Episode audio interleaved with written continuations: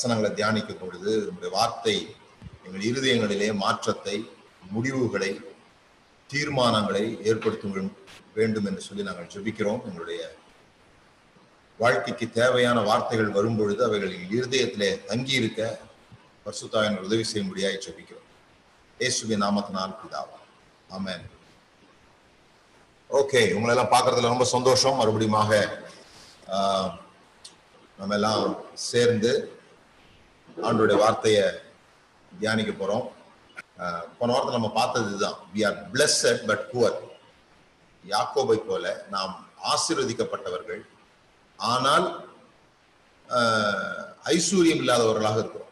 ஆசீர்வதிக்கப்பட்டவர்கள். ஆனா பணம் காசுன்னு வரும்போது பணம் காசுன்றதை விட தேவையானதை பெற்றுக்கொள்ள வேண்டும். நாம விரும்புகிறதை அனுபவிக்க வேண்டும். அப்படிங்கிறதுல நாம வந்து ரொம்ப குறைவா இருக்கிறோம். பேசுறதெல்லாம் பெரிய பெரிய பேச்சு பேசுறோம் நம்மளை மாதிரி பேச நிறைய பேர் இப்படி சொல்லுவாங்க. கிறிஸ்தவன்கிட்ட பேசவே முடியாது. எப்படி பேசினாலும் அவங்க மடக்கிடுவாங்க அப்படின்லாம் சொல்லுவாங்க. அதெல்லாம் வந்து பெரிய ஞானம் நமக்கு வந்துருது. ரொம்ப பேசிடுறோம். ஆனால் பணக்காரங்களா யார் இருக்காங்கன்னு பார்த்தா யார் தேவனால் ஆசீர்வதிக்கப்படவில்லையோ தேவனால் ஆசீர்வதிக்கப்படலையோ அவங்க பணக்காரங்களா இருக்காங்க. அப்படி தேவனால் ஆசீர்வதிக்கப்படாதவங்க பணக்காரங்களா இருக்க முடியும்னா தேவனால் ஆசீர்வதிக்கப்பட்டவர்கள் தரித்திரரா இருக்க முடியும் அப்படிங்கிறதுக்கு நாம சாட்சி ஆயிடுறோம். அது நம்ம விட்னஸ் ஆயிடுறோம். அம்- அந்த விட்னஸ் வந்து முக்கியம் இல்லை. ஆஹ் ஆபிரகாம் பரிசுத்தவானா இருந்ததுனால அவன் வந்து உலகத்துக்கெல்லாம் சாட்சியா மாறல. ஆபிரகாம் பரிசுத்தவான். அதனால அவன் வந்து அவன் வந்து ஒரு இடத்துல இருந்து வேற ஒரு இடத்துக்கு ஊர் மாறி போகும்போது அந்த பலிபீடம் ஆபிரகாம் கட்டின பலிபீடத்தை அந்த ஊர்ல உள்ள மக்கள்லாம் வந்து வணங்குவாங்க. ஆபிரகாம் போன பிறகு. அப்பெல்லாம் பர்சனல் கார்டு வந்து அதிகம். பர்சனல் கார்டுனா அந்த குல தெய்வம் குடும்ப தெய்வம்னு சொல்லுவாங்க.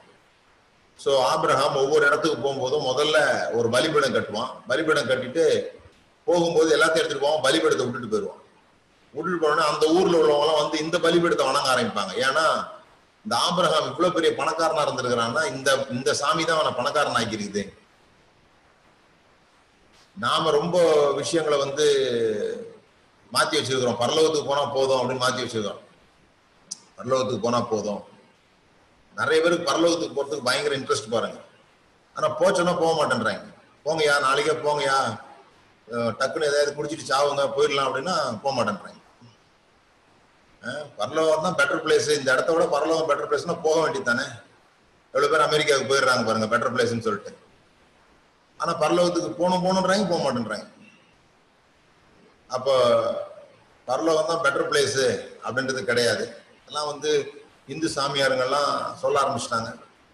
அவங்களாம் புரிஞ்சுக்கிட்டாங்க. அவங்க ஒரு இன்னைக்கு காலைல கூட ஒரு மெசேஜ் கேட்டேன். அவர் கேட்குறாரு ஒருவேளை ஏற்கனவே நீங்கள் பரலோகத்துல இருந்துகிட்டு அது தெரியாதனால பரலோகத்தை கெடுத்துக்கிட்டு இருந்தா என்ன என்ன நிலைமை? அப்படி கேட்குறாரு ஒருவேளை நீங்க இருக்கிறதான் பரலோகம் அது உங்களுக்கு தெரியல. அதனால நீங்க பாவம் கெடுத்துக்கிட்டு இருக்கீங்க. பரலோகத்தையே கெடுத்துட்டு இருக்கிறீங்க. அப்படின்னா என்ன? ஸோ பரலோகம் போனோம். இங்க இருக்கிறது எல்லாம் மோசம். இங்க இருக்கிறது எல்லாமே மோசம். இங்க இருக்கிறதெல்லாம் தேவையில்லாதது.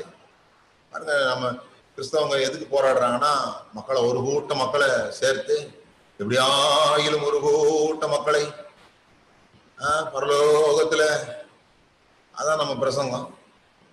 மரத்தை வெட்டினா போராட மாட்டோம். சாத்தாங்குளத்துல எவனையாவது கொன்னா போராட மாட்டோம். போராட்டமே நமக்கு கிடையாது. நம்ம பாட்டுக்கு ஒதுங்கி அமைதியா சத்தம் போடாம பரலோகத்துக்கு போய் சேர்ந்துடணும். இதுக்கெல்லாம் குரலே கொடுக்க மாட்டோம். ஒரு ஒரு நேரத்துல இந்த உலகத்துல அடிமைத்தனம் இருந்தது. மக்களை வந்து விலைக்கு வாங்கிடுவாங்க. யோசிப்பு மாதிரி. அது பைபிள் காலத்துல மட்டும் இல்லை. ஒரு நூத்தம்பது வருஷத்துக்கு முன்னால அமெரிக்கால இருந்தது. அதனுடைய தாக்கம் இன்னைக்கு வரைக்கும் இருக்குது. இன்னைக்கு சமீபத்துல பெரிய போராட்டம்லாம் நடந்துட்டு இருக்குது. அந்த போராட்டத்தினுடைய வேறு என்னன்னு சொல்லி சொன்னா இந்த கருப்பின மக்களுடைய அடிமைத்தனத்தினுடைய வந்த அந்த விளைவுகள் தான். அப்போ இந்த ஆப்ரஹாம் லிங்கன் போன்றவங்க வந்து இந்த கருப்பின மக்கள் அவங்க வந்து அடிமைகளா விற்கப்படக்கூடாது. மனிதர்களை மனிதர்கள் வாங்குகிறது கூடாது. மனிதர்களும் மிருகங்களும் ஒரே ரேஞ்ச் கிடையாது அப்படின்னு சட்டம் போட்டாங்க பாருங்க. அந்த சட்டத்தை யார் எதிர்த்தா அப்படின்னு சொல்லி சொன்னா ஆக்சுவலா அந்த அந்த போராட்டத்தை யார் முன்னெடுத்திருக்கணும் அப்படின்னா சபை முன்னெடுத்திருக்கணும். ஆனா அந்த சட்டத்தை யார் எதிர்த்தான்னு சொன்னா சபை எதிர்த்துச்சு. கிடையாது. பைபிள்ல வந்து அடிமைகள் இருக்கணும்னு போட்டிருக்குது. பைபிள்ல வந்து ஈவன் நியூ டெஸ்ட்மெண்ட்ல வந்து பவுல் வந்து வேலைக்காரங்க எஜமானுக்கு கீழ்பிடிச்சிருக்கணும்னு தான் போட்டிருக்காரே தவிர வேலைக்காரங்க இருக்கக்கூடாதுன்னு போடலை. ஆகவே அடிமைத்தனம் என்பது வேதாகமத்துல ஒத்துக்கொள்ளப்பட்டது. வேதாகமம் வலியுறுத்துகிற ஒன்று. அதனால நீ கண்டிப்பா அந்த அடிமைத்தனம் இருக்கணும் அப்படின்னு போரா அப்படின்னு எதிர்ப்பு தெரிவிச்சது சபை. அப்போ இன்னைக்கு அன்னைக்கும் இன்னைக்கும் சபைக்கு வெளியே உள்ளவங்க தான் நல்ல நல்ல காரியத்துக்கு போராட்டங்களை முன்னெடுக்கிறாங்க. உலகம் இப்படி இருக்கணும்னு அவங்க முடிவு பண்றாங்க. உலகத்துல இதெல்லாம் அந்த தீமைகள்லாம் நடத்தக்கூடாது. பெண்கள் விடுதலை அல்லது ஏழைகளுக்கான நீதி எளியவர்களுக்காக குரல் கொடுப்பது. இப்படி வந்து இவங்க தான் முன்னெடுக்கிறாங்களே தவிர சபை இதுக்கெல்லாம் முன்னெடுக்கிறது கிடையாது. ஏன்னா சபைக்கு மரத்தை பத்தியோ குளத்தை பத்தியோ மிருகங்களை பத்தியோ கவலைப்பட வேண்டிய அவசியம் கிடையாது. ஏன்னா அவங்களுக்கு இந்த உலகம் கிடையாது. இந்த அவங்க வந்து வேற உலகத்துக்கு போறாங்க. ஆனா நம்முடைய கேள்வி என்னன்னா இதெல்லாம் இயற்கை வளம் அப்படின்னு சொல்றாங்க. ஒருத்தர் மலையை உடைக்கிறாங்கன்னு வச்சுங்க. மலையை உடைக்கிறாங்க மரத்தை வெட்டுறாங்க. இயற்கை வளத்தை பாழாக்குறாங்க அப்படின்னு சொல்றாங்க. இயற்கை வளம் அப்படின்னு இந்த இயற்கை வளம்ன்றது வந்து சயின்ஸ் வார்த்தை. இயற்கை வளம் நேச்சுரல் ரிசோர்சஸ் அப்படிங்கிறது சயின்ஸ் வார்த்தை. ஆனா வேதாகம் அதுக்கு என்ன வார்த்தை கொடுக்குதுன்னா சேக்ரட் ரிசோர்சஸ் சேக்ரட் ரிசோர்சஸ் இந்த மரம் இந்த தண்ணி மிருகங்கள் இதெல்லாம் வந்து இயற்கையா வரல. தேவனிடத்திலிருந்து வந்திருக்குது. அப்போ தேவன் உண்டாக்குனதுனால இதெல்லாம் தேவனுடையவைகள். இதை பாதுகாக்க வேண்டிய இதை பராமரிக்க வேண்டிய பொறுப்பு மனிதர்களுக்கு இருக்கிறது.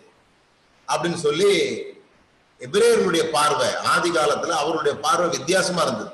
அதை தான் வந்து அதையே கடவுளாக்குனாங்க. அது தவறு. அதையே கடவுளாக்க வேண்டியதில்லை. ஆனா அது தேவனுடைய ரீசோர்ஸ் நம்ம கிட்ட தரப்பட்டிருக்கிற ஒவ்வொன்றும் கடவுள் உண்டாக்க உண்டாக்கினது. ஆகவே அது கடவுளுக்கு சொந்தமானது. கடவுள் கடவுளிடத்திலிருந்து வந்த ஆதாரம். அது நேச்சுரலா வரல. இயற்கையா வரல. அது கடவுள்கிட்ட இருந்து வந்ததுனால ஒரு கடவுள்கிட்ட இருந்து வந்த பொருள் எப்படி பாதுகாப்போம் அப்படி பாதுகாக்கணும் அப்படின்லாம் யோசிக்கிறது இல்லை ஏன்னா நமக்கு இங்க வந்து ஏதோ தெரியாதனமா வந்துட்டோம். ஏதோ துரதிருஷ்டவசமா இந்த பூமிக்கு வந்துட்டோம். யாரோ ஒரு ரெண்டு பேர் கல்யாணம் பண்றதுனால நம்ம பிறந்துட்டோம். எப்படியாவது சீக்கிரமா இங்கிருந்து தப்பிச்சு பரலோகத்துக்கு போயிடணும். இந்த எண்ணத்திலேயே நம்ம நிரம்பிட்டோம். அப்படி யார் பரலோகத்துக்கு போவான்னா இங்க யார் ரொம்ப கஷ்டப்படுறாங்களோ யார் ரொம்ப வேதனைகளை அனுபவிக்கிறாங்களோ அவங்களுக்குலாம் நிச்சயமா பரலோகம் உண்டு. இங்க யாரெல்லாம் சுகமா வாழ்றாங்களோ இங்க யாரெல்லாம் இப்படிலாம் எனக்கு கற்பனைகள் இருந்திருக்கு. பெரிய பெட்ல இங்க படுத்தா அதே அளவு புழுல அங்க படுப்போம் அப்படின்லாம் சொல்லி கொடுத்துருக்காங்க இங்க பெட்ல படுத்தீங்கன்னா அங்க புழுல தான் படுப்பீங்க. இங்க மாடி வீடு வச்சிருந்தா அங்க உங்களுக்கு ஒண்ணும் கிடையாது அப்படின்ற மாதிரி. அதனாலதான் நம்ம அந்த பரலோகத்துக்கு போற பழக்கத்தை உடைக்கிறோம். பரலோகத்துக்கு ஒன்றும் ஆசைப்படக்கூடாதுன்னு சொல்லித் தரோம் எங்க எதை பரலோகமாக்கணும்? நீங்க இருக்கிற இடத்த பரலோகமாக்க முடியும். உங்க உள்ளத்துக்குள்ள நீங்க பரலோகத்துல இருக்கிற மாதிரி இருக்கணும். உங்க உள்ளம் ஆனந்தமா இருக்கணும். உங்க உள்ளம் சந்தோஷமா இருக்கணும். உங்க உள்ளத்துல கவலை கண்ணீர் துக்கம் எரிச்சல் பொறாமை இதெல்லாம் இல்லாம இருந்து பரலோகமா இருக்கணும். அப்படி சப்போஸ் பரலோகம்னு ஒண்ணு இருந்துச்சுன்னா நீங்க எல்லாம் அங்க போய் அதை கெடுத்து தராதீங்க யோசித்து பாருங்க. நம்ம எல்லாம் பரலோகத்துக்கு போனா பரலோகத்துல நிலைமை என்ன ஆகும் இன்னைக்கு இந்தியா எந்த நிலைமையில இருக்குதோ அதே நிலைமையில தான் அங்கேயும் இருக்கும். நாம தானே போறோம் அங்க. அங்க போய் இன்னொரு இந்தியா உருவாக்கும் அவ்வளவுதான். இடம் மாறுறதுனால மனுஷன் மாறுறது இல்ல தமிழர்கள் எல்லா இடங்களும் போயிருக்கிறாங்க நான் சில கல்ஃப் கண்ட்ரிஸுக்கும் இந்த மலேசியா அந்த மாதிரி இடங்களுக்குலாம் போயிருக்கிறேன். அங்கெல்லாம் தமிழர்கள் தான் இருக்காங்க. எந்த மாற்றமும் இல்லை. இங்க தமிழர்கள் எப்படி இருக்காங்களோ அதே மாதிரி தான் அங்கேயே இருக்காங்க. நான் சின்ன வயசுல ஒரு கதை படிச்சிருக்கிறேன். டூ ஃப்ராக்ஸ் அப்படின்னு சொல்லிட்டு. ரெண்டு தவளைங்க வேற வேற ஊர்ல வாழ்வாங்க. அந்த ஊருக்கு நடுவுல ஒரு மலை இருக்கும். ஸோ இந்த தவளைக்கு ரொம்ப நாள் ஆசை அந்த ஊருக்கு போய் பார்க்கணும்னு. அந்த தவளைக்கு ரொம்ப நாள் ஆசை இந்த ஊரை போய் பார்க்கணும்னு. அதனால ரெண்டு பேரும் மலை ஏறுவாங்க. மலை ஏறி மலை உச்சிக்கு வந்துடுவாங்க வந்துட்டு பார்ப்பாங்க பார்த்துட்டு சொல்லுவோம் ரெண்டு தவளையும் எங்க ஊர் மாதிரியே தான் இருக்கு உங்க ஊரும். அப்படின்னு ரெண்டு தவளையும் சொல்லும். என்னன்னா மலை உச்சியில வந்துட்டு தவளை அவங்க ஊரே தான் பார்த்துருக்குது. ஏன்னா அது தவளைக்கு கண்ணு பின்னால. அதனால அவங்க ஊரே தான் பார்த்துருக்கோம் அது. பார்த்துட்டு என்ன உங்க ஊர் எங்க ஊர் மாதிரி தான் இருக்குது? அப்படின்னு சொல்லும். அது மாதிரி நாம பரலோகத்துக்கு போனா கூட இன்னும் இந்தியா மாதிரியே தான் இருக்குது. ஒரே சண்டையும் ச- சச்சரவமா தான் இருக்குதுன்னு சொல்லுவோம். ஏன்னா நம்ம போற வரைக்கும் தான் பரலோகம் சமாதானமா இருக்கும். நம்ம போன பிறகு ஒரே கண்ணீரும் பக்கத்துல உள்ளவங்கள்ட்ட என்ன பேசுவோம்? இப்ப இங்க பூமியில பக்கத்துல உள்ளவங்கள்ட்ட உட்காந்துருக்கும் போது என்ன பேசுறோமோ அதே தான் பரலோகத்துல போய் உட்காந்து பேசிக்கிட்டு இருக்கோம். அப்ப எப்படி இருக்கும் பாருங்க? இங்க வாழ தெரியாதவங்களுக்கு பரலோகம் இல்ல பரலோகம் பரலோகத்தை விட வேற ஏதாவது நல்லா சிறப்பா இருந்தா கூட தயவு செய்து நம்ம போக கூடாதுன்றதுதான் நம்ம வேண்டுகோள். நம்ம போய் அந்த இடத்துக்கு எடுத்துடக்கூடாது. அப்படி அந்த இடத்துக்கு போகணும்னா இங்க ப்ரிப்பேரா இருக்கணும் இங்க சரி சரியா இருந்தோம்னா அந்த மாதிரி இடங்களுக்கு ஆசையா வராது நமக்கு. அந்த மாதிரி இடங்களுக்கு ஆசை வராது. இங்கே நம்ம சந்தோஷமா இருக்கிறோம் அப்புறம் எதுக்கு அங்க போகணும்? இப்ப இங்க சந்தோஷமா இருக்க முடியல. நமக்கு ஒரு ஒரு மாயையான எண்ணம் என்னன்னு சொன்னா இங்க இருந்து எங்கேயாவது போனா அங்க சந்தோஷமா ஆயிடுவோம் போல் இருக்குது அப்படின்னு. இல்ல நீங்க போகிற வரைக்கும் அந்த இடம் நல்லா தான் இருக்கும். நீங்கன்னு சொல்றது உங்களுக்கு மனசு வருத்தமா தான் நான் வேணா சொல்லிக்கிறேன். ஆ? இல்ல பொதுவா மனுஷர்களும் சொல்லிப்போம். சோ இங்க நல்லா இருக்கிறதுக்கு தான் தேவன் இங்க இறங்கி வந்தாரு. நம்ம எல்லாம் நல்லா இருக்கணும்னு தேவன் இங்க இறங்கி வந்தார் மனு உருவம் எடுத்தாரு. இதெல்லாம் மறைச்சிட்டு ஒரு பெரிய குற்றம் அப்படின்னு சொல்லி காலையில உள்ள அந்த வீடியோல சொன்னார். பெரிய கிரிமினல் குற்றம் இது. என்னன்னு சொன்னா இந்த இடம் நல்லா இல்ல. வேற இடம் தான் நல்லா இருக்குதுன்னு சொல்றது வந்து பெரிய குற்றம் அப்படின்னு சொன்னார். சரி எது எப்படியா இருந்தாலும் இங்க பணம் மிக அவசியம். நாம பணக்காரங்களா இருக்கணும் அப்படிங்கிறது தேவனுடைய விருப்பம் தேவனுடைய பிளஷர் நாம எல்லாரும் நல்லா இருக்கணும் அப்படிங்கிறது. நான் என்னோட புஸ்தகத்துல கூட எழுதியிருக்கிறேன். நாம நல்லா இருந்தா தேவனுடைய வயிறு எரியாது. நிறைய பேருக்கு அப்படி ஒரு எண்ணம் இருக்குது. நாம நல்லா இருந்தா கடவுளுக்கு வைத்தறிச்சல் வந்துடும்ன்ற மாதிரி. நம்ம கிட்ட மூணு கார் இருந்ததுன்னா கடவுளுக்கு ஐயோ ஐயோ அப்படின்னு வயிற்றுல அடிச்சுப்பாரா? கிடையாது. அவரும் நம்ம பக்கத்து வீட்டுக்காரா ஆ? அவருக்கு ஒரே கவலை தான் மூணு கார்ல நீங்க ஒரே நேரத்துல போக கூடாது அந்த காரை ஒழுங்கா நீங்க பராமரிக்க முடியும்னா அவருக்கு என்ன பிரச்சனை இருக்க போகுது? நீங்க நல்லா இருக்கிறத குறித்து சந்தோஷப்படுகிற ஒருவர் தேவன் என்கிற எண்ணம் நமக்கு வேணும். பரலோகத்துக்கு போறதில்ல நம்முடைய வேலை. நாம இருக்கிற இடத்த பரலோகமாய் மாற்றிக்கொள்வது நம்முடைய வேலை. அதுதான் நாம இந்த உலகத்துல இருக்கிறோம் அப்படிங்கிற எண்ணத்தை ஃபுல்லா நிறைச்சிக்கணும் ஆனா நம்முடைய குடியிருப்புன்னு கேட்டா எங்க இருக்குதுன்னா பரலோகம் அப்படின்னு சொல்றோம். பரலோகம் நம்முடைய குடியிருப்பு. நம்ம எங்க இருந்து வந்தவங்க அப்படின்னு சொன்னா நம்ம பரலோகத்துக்கு வந்தவங்க பரலோகத்துக்கு போறவங்க இல்ல. பரலோகத்துக்கு வந்தவங்க அதான் பவுல் சொல்றாரு நம்முடைய குடியிருப்போ பரலோகத்தில் இருக்கிறது. இந்த பூமியில அந்நியரும் பரதேசிகளும் போல வாழுங்க. அந்நியரும் பரதேசிகளும்னா பிச்சைக்கார பரதேசி கிடையாது. ஃபாரினர்னு அர்த்தம். உங்களை நீங்க நான் பார்த்துருக்குற இந்த ரோட்ல எல்லாம் போகும்போது பீச் இதெல்லாம் போகும்போது சில ஃபாரினர்ஸ் வருவாங்க பீச்ல நம்ம ஆளுங்க கண்ணுங்கெல்லாம் ஏ, நாங்க மேலேயே இருக்கும். இந்த ஃபாரினர்ஸ் மேலேயே இருக்கும். ஏதாவது வெள்ளத்தோல் வித்தியாசமா போச்சுன்னா கண்ணு ஆட்டோமேட்டிக்கா திரும்புது. ஏன்னா ஃபாரினர்ஸ் அப்படி நீங்களும் நானும் இந்த ரோட்ல போகும்போது எல்லாருக்கான நம்ம பக்கம் திரும்பணும். ஒரு வித்தியாசமா இருக்கணும். அதான் ஃபாரினர்ஸ் நமக்கு பரதேசின உடனே கையில பாத்திரமோ? ஒரு ப- பழைய பாட்டு அம்மம்மா பசிக்குதம்மா அப்படின்னு ஒரு பழைய பாட்டு ஞாபகம் வரக்கூடாது. பரதேசின்னு அது கிடையாது. பரதேசி அப்படின்னா அது ஒரு வடமொழி மாதிரி. அது நீங்க வந்து வேற தேசத்துல இருந்து வந்தவங்க. அப்ப நம்ம வேற தேசத்துல இருந்து வந்திருக்கிறோம். இந்த தேசத்துல வந்திருக்கிறோம். இந்த தேசத்துக்கு நம்முடைய கலாச்சாரத்தை நம்முடைய பண்பாடுகளை சொல்லிக் கொடுக்கும்படியாக இந்த இடத்துக்கு அனுப்பப்பட்டிருக்கிறோம். அனுப்பப்படும் போது வெறும் சும்மா அனுப்பப்படலை. ஒரு நிரப்பப்பட்ட கப்பலை போல அனுப்பப்பட்டிருக்கிறோம். வரங்களோடு வல்லமையோடு தாளந்துகளோடு திறன்களோடு அனுப்பப்பட்டிருக்கிறோம். மகிமையினால நம்முடைய குறைவுகளை எல்லாம் நிறைவாக்கி இருக்கிறார்.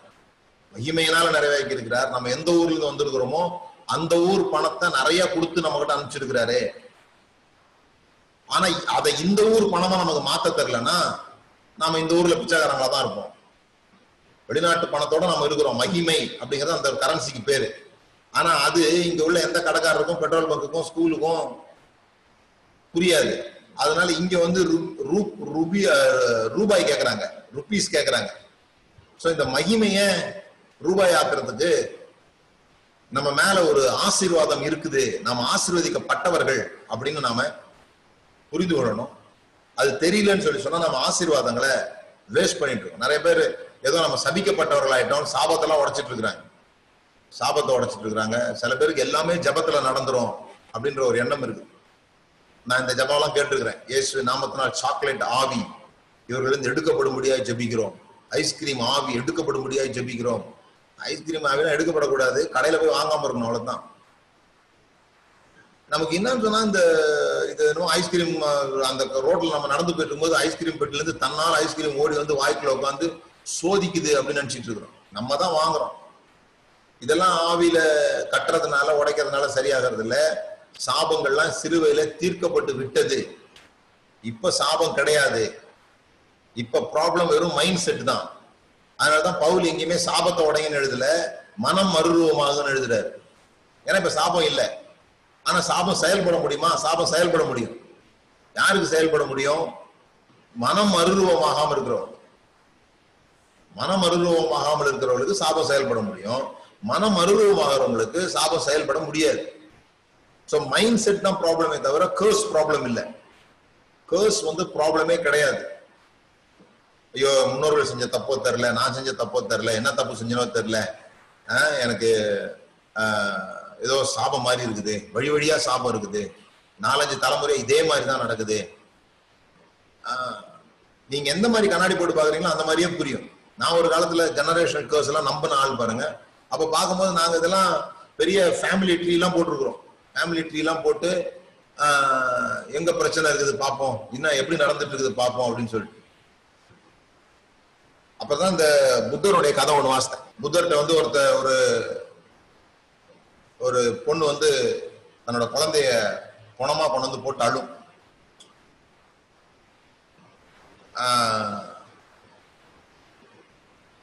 எப்படியாவது இந்த குழந்தைய காப்பாத்துங்க. எனக்கு இத்தனை வருஷத்துக்கு அப்புறமா அந்த குழந்தை பிறந்தது.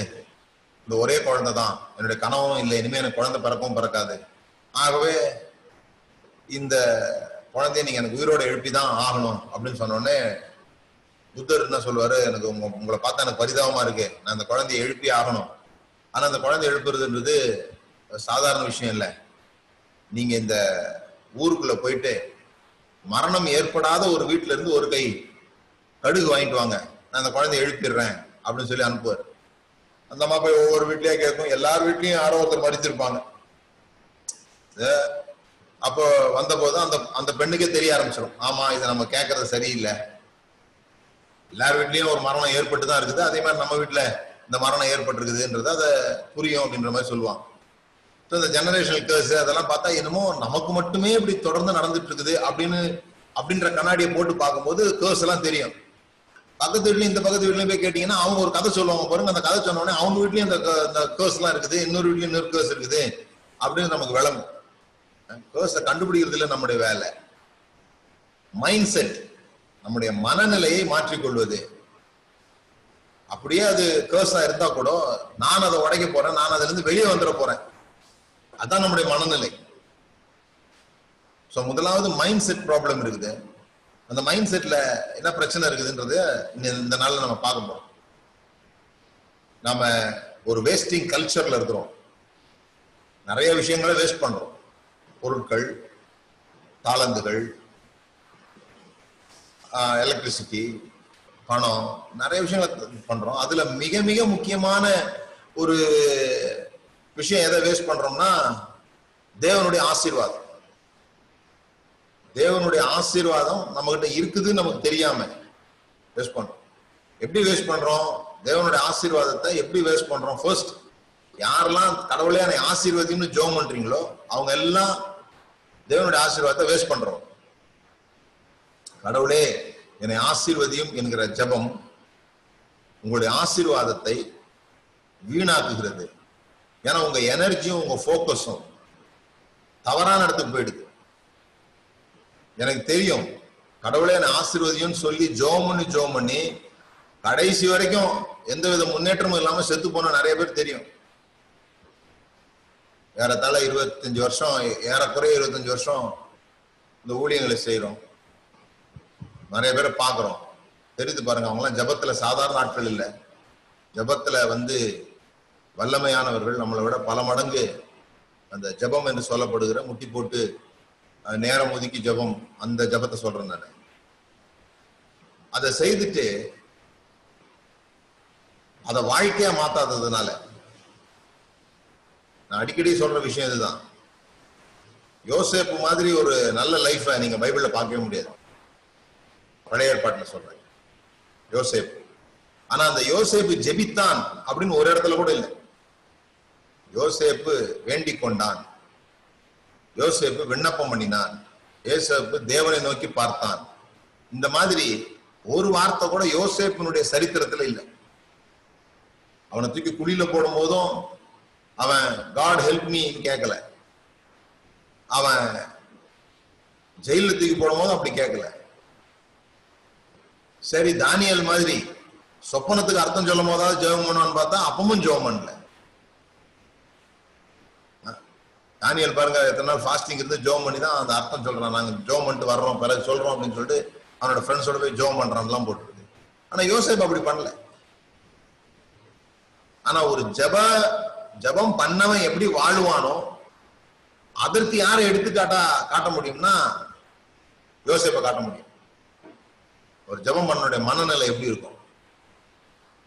அவன் சிங்ககபியில போனா கதறல அந்த சாரி ஜெயில தூக்கி போடும்போது அவன் கதறல. அங்க போயிட்டு மத்தவங்களுக்கு பார்த்து உங்க முகம் சோகமா இருக்குது என்னன்னு கேக்குறான். அவன் லைஃப்ல ஒரு முறை கூட அவன் வந்து நெகட்டிவா திங்க் பண்ணவே இல்லை. காரியங்கள் ஏன் தான் எனக்கு மட்டும் இப்படிலாம் நடக்குதோ அப்படின்லாம் பேசவே இல்லை. நம்ம சரித்திரம் அதே மாதிரி இருந்ததுன்னா நம்ம வார்த்தைங்கெல்லாம் எப்படி இருக்கும் பாருங்க. ஜெயில என்ன பேசியிருக்கோம் பாருங்க. ஜெயில நீங்க நீங்க தான் உங்களை யோசிப்பா கற்பனை பண்ணிக்கோங்க. நான் என்ன யோசிப்பா கற்பனை பண்ணிக்கிறேன். நாம சின்ன வயதுல பதினேழு வயதா இருக்கும்போது ஒரு சொப்பனம் பார்க்குறோம் வீடெல்லாம் கட்டி அரண்மனை மாதிரி வீடு கட்டி அதுல ராஜா மாதிரி வாழ்ற மாதிரி ஒரு சொப்பனம் பார்க்குறோம் திடீர்னு இருபத்தெட்டு வயசுல தூக்கி நம்மள ஜெயில போட்டுடுறாங்க. ஜெயில போட்ட அன்னைக்கு நம்ம கூட ஜெயில இருக்கிற ரெண்டு பேரு சொப்பனம் பாக்குறான். சொப்பனம் பார்த்துட்டு உங்கள்ட்ட வந்து சொல்றாங்க நான் அது மாதிரி சொப்பனம் பார்த்தேன்னு சொன்னா உங்க பதில் என்னவா இருக்கும்? டேய் நானும் தாண்டா பார்த்தேன். இதெல்லாம் நம்பாதடா டேய். சொப்பனமெல்லாம் உண்மை கிடையாதுடா. நான் பதினேழு வயசுல பார்த்து நம்பினேன். ஏதோ அரண்மனை கட்டுற மாதிரி ராஜா மாதிரி வாட்டுற மாதிரி பாரு நான் எங்க வாழ்ந்துட்டு இருக்கிறேன்னு. ஆ? இதெல்லாம் நம்பாத. அப்படி சொல்லியிருப்போம். ஆனா யோசிப்பு அப்படி சொல்லலை. அவன் அவனுடைய சொப்பனத்தை நம்புறான். சூழ்நிலைகளுக்கு மத்தியில எல்லாம் தவறா போயிட்டு இருக்கும்போது அதுக்கு நடுவுல தேவன் அவனுக்கு தந்த அந்த தரிசனத்தை அவன் நம்புறான். அடுத்தவங்களுக்கு அந்த தரிசனத்துக்கு பதில் சொல்லக்கூடிய அளவிற்கு தன்னை எக்யூப் பண்ணிக்கிட்டான். முதல்ல அவன் பார்த்த தரிசனத்துக்கு அவனுக்கு விளக்கம் சொல்ல தெரியல. அப்பாட்ட போய் கேட்கறான் அண்ணங்கிட்ட போய் சொல்றான். அப்பா கோவப்படுறாரு. அவன் தரிசனத்துக்கு அவனுக்கு அர்த்தம் சொல்ல தெரியாதவன். இன்னைக்கு ஜெயிலுக்கு வரும்போது அடுத்தவர்களுடைய சொப்பனத்துக்கு சரியா அர்த்தம் சொல்லக்கூடிய அளவுக்கு அவன் தன்னை வளர்த்து கொண்டான். அவனுடைய தாளந்துகளை இப்ப இந்த இத்தனை நாள் என்ன பண்ணிருக்கிறான்னா இந்த சொப்பனத்துக்கு ஒவ்வொரு நாள் சொப்பனம் பார்த்ததையும் பைபிள் எழுத முடியாது இல்லையா? ஒரு சொப்பனம் பார்த்ததை எழுதுனதையும் இன்னும் நீங்க வாசிக்கல. அப்புறம் ஒவ்வொரு சொப்பனத்தையும் எழுதிருந்தா நீங்க வாசிச்சிருப்பீங்களா? வாசிக்க மாட்டீங்க. அதனாலதான் ஒரு சொப்பனத்தோட நிறுத்திட்டாங்க அதனால அவன் பாருங்க பிறகு ராஜாவுடைய சொப்பனத்துக்கு அர்த்தம் சொல்லக்கூடிய அளவுக்கு தன்னை பலப்படுத்தி கொண்டான்.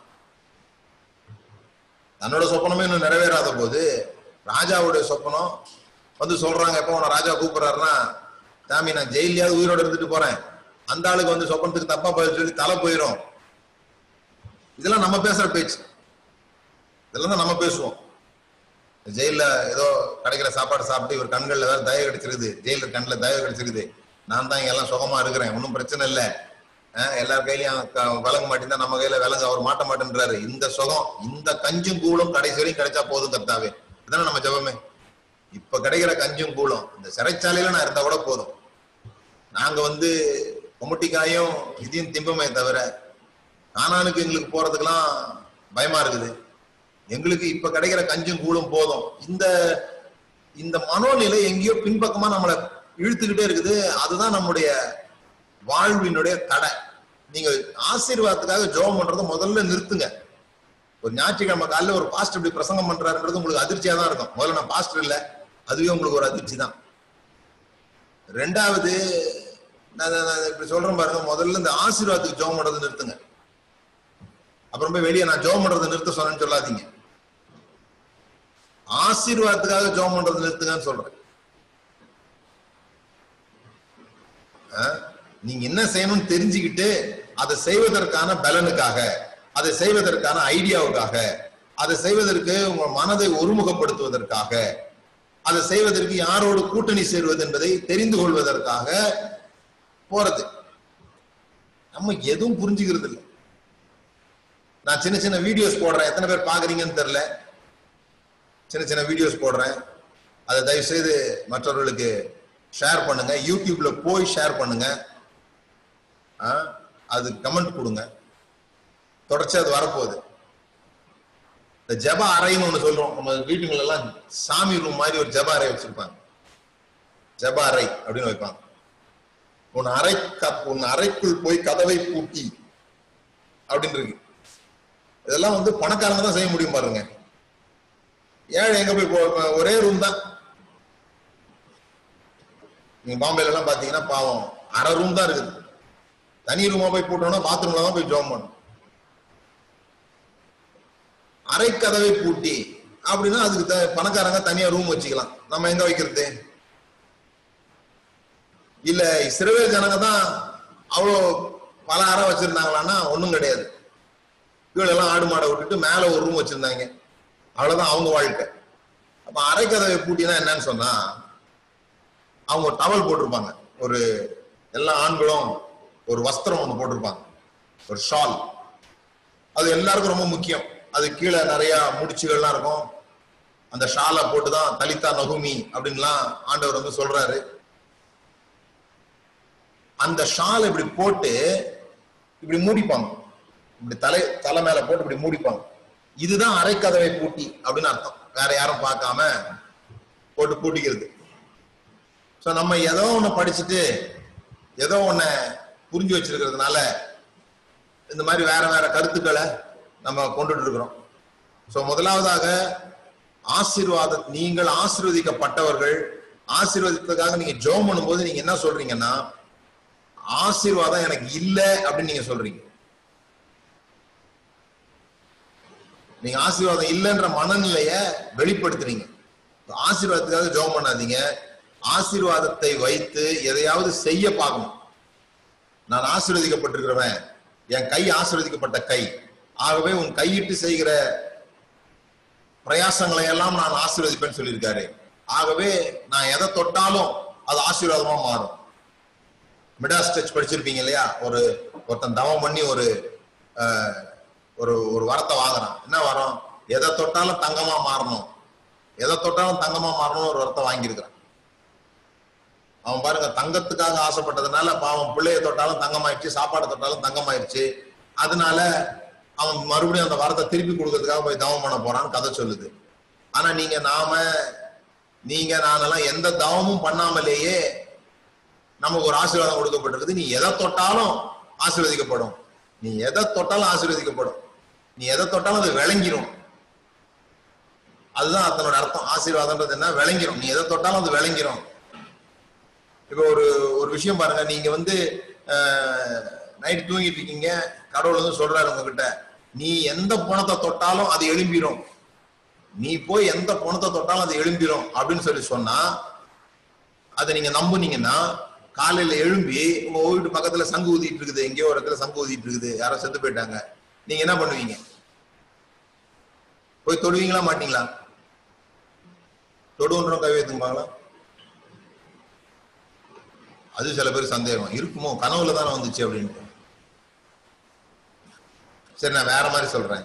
நீங்க அதை போய் தொட்டுறீங்க தொட்டவுடனே எழுந்திருச்சு. அந்த பணம் வந்து நீங்க தொட்டவுடனே எழும்பிருச்சு. இப்போ நீங்க என்ன பண்ணுவீங்க? எங்கெல்லாம் பணம் இருக்குதோ தேடி போவீங்க. போய் அதை தொடுவீங்க. எழுப்புவீங்க. ஏன்னா உங்களுக்கு நல்லா தெரியுது உங்களுக்கு நீங்க தொட்டா எழும்பிரும்னு சொல்லிட்டு. ஆனா கடவுள் எப்போ சொல்லிட்டாரு நீ கையிட்டு செய்கிற பிரயாசம் கையிட்டு செய்கிறதெல்லாம் ஆசீர்வதிக்கப்படும். நீயே ஆசீர்வதிக்கப்பட்டிருக்கிற? நீ ஆசீர்வதிக்கப்பட்ட அவன் கையும் தான் ஆசீர்வதிக்கப்பட்டிருக்கு இப்ப கேள்வி நான் எதை தொட்டா ஆசீர்வதிக்கப்படும்ன்றது இல்ல. ஆசீர்வதிக்கப்பட்ட கையை வச்சு இன்னும் நான் ஏன் இதெல்லாம் தொடாம இருக்கிறேன்றதுதான் கேள்வி. கேள்வியை மாத்துங்க. நான் எதை தொட்டா அதை ஆசீர்வதிக்கப்படும்? அப்படி கேட்காதீங்க. ஆசீர்வதிக்கப்பட்ட இந்த கையை வச்சுக்கிட்டு இன்னும் நான் இதெல்லாம் ஏன் தொடாமல் இருக்கிறேன்? அது கேள்வி. ஏன் இன்னும் நான் இதை தொடல? நான் நீங்க தொடு தொட்டா அது விளங்கியிருக்கும். ஆசீர்வாதம் மிக வல்லமை உள்ளது.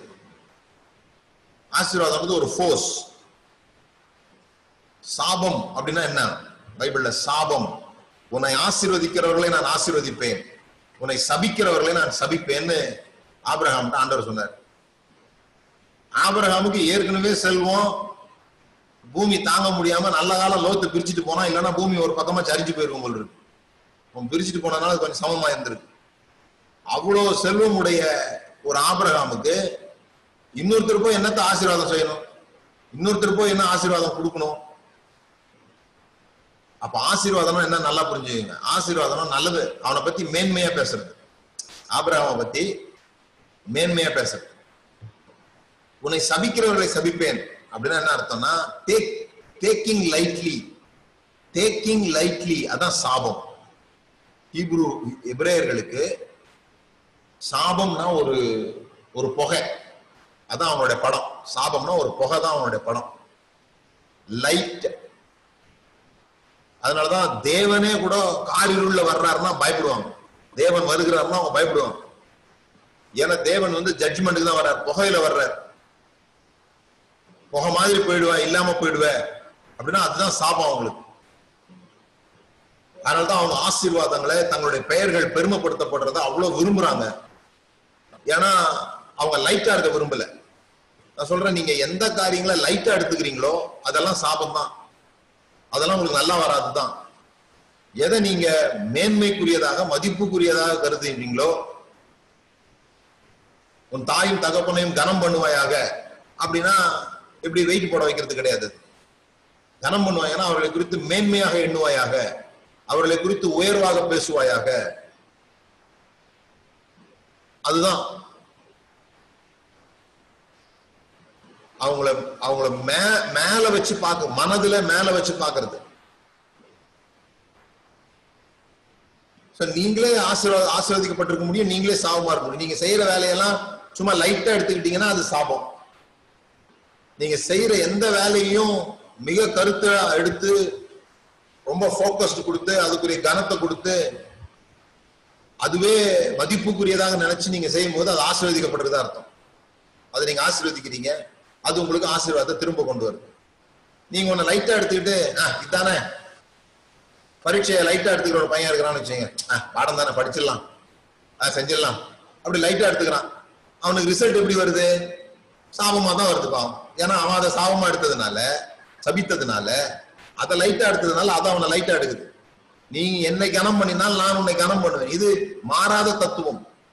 நீங்க எதை கனம் பண்றீங்களோ அது உங்களை கனம் பண்ணும். நீங்க எதை முக்கியத்துவப்படுத்தி நினைக்கிறீங்களோ அது உங்களை முக்கியத்துவப்படுத்தும். நீ என்னை கனம் பண்ணினா நான் உன்னை தழுவி கொள்வேன். வெற்றிய பணத்தை இதெல்லாம் முக்கியப்படுத்தினீங்கன்னா அது வந்து உங்களை தழுவி கொள்ளுது.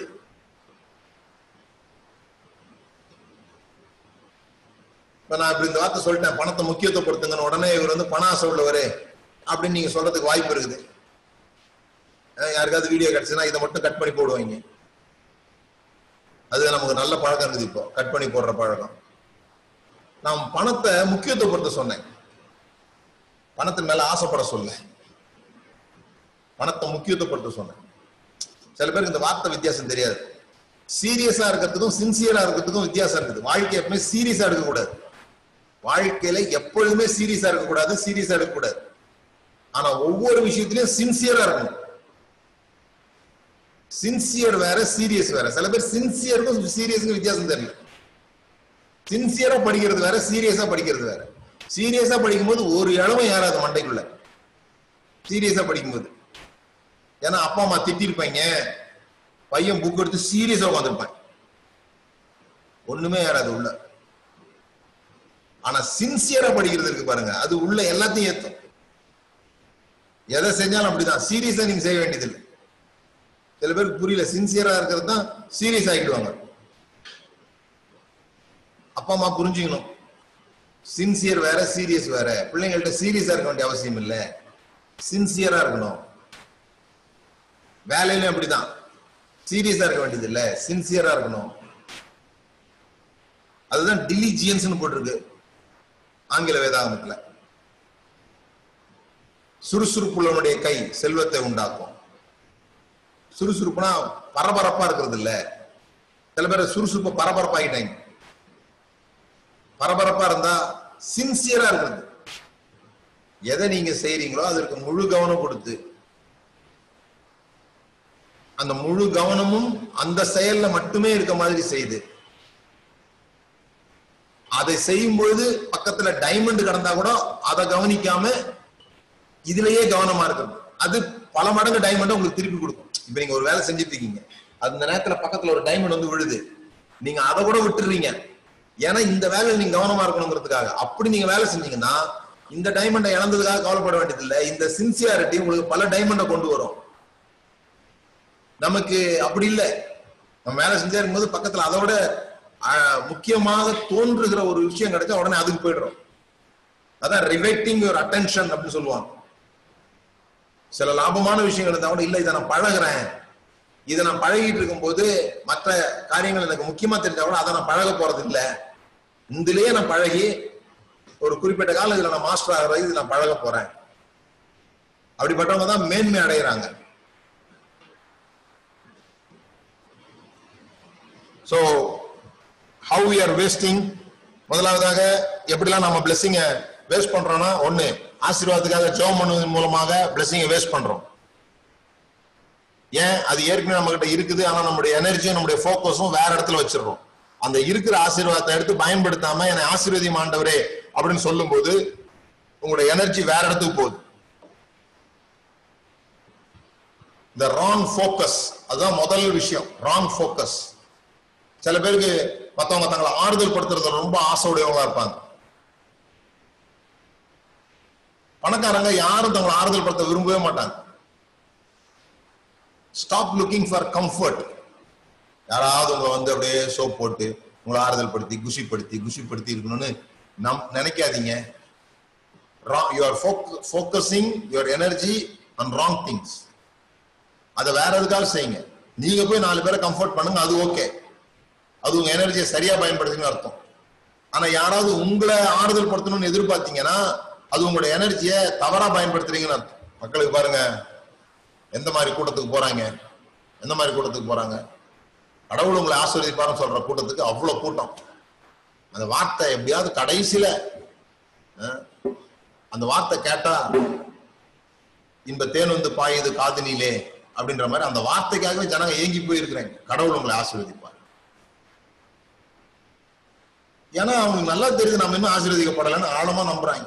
அதனால வாழ்ற அறுபது வருஷமும் இந்த வார்த்தையிலே வாழ்ந்துடுறாங்க. கடவுள் உங்களை ஆசீர்வதிப்பாங்க இந்த மாதிரி மீட்டிங் தான் போறது. இவங்களுக்கு தான் காணிக்கையே கொடுக்குறது. யாருக்கு? கடவுள் உங்களை ஆசீர்வதிப்பாருன்னு சொல்றாரு. அவரை மட்டும்தான் கடவுள் ஆசீர்வதிக்கிறார். உங்க மூலமா. அது உங்களுக்கு தெரியல. அப்ப யாரு காணி கொடுக்கணும்? உங்க ஆசீர்வாதத்தை எப்படி செயல்படுத்துறது? ஏன் சுத்தி வளைச்சு எனக்கு கொடுக்கணும்னு சொல்றேன் வேற ஒண்ணும்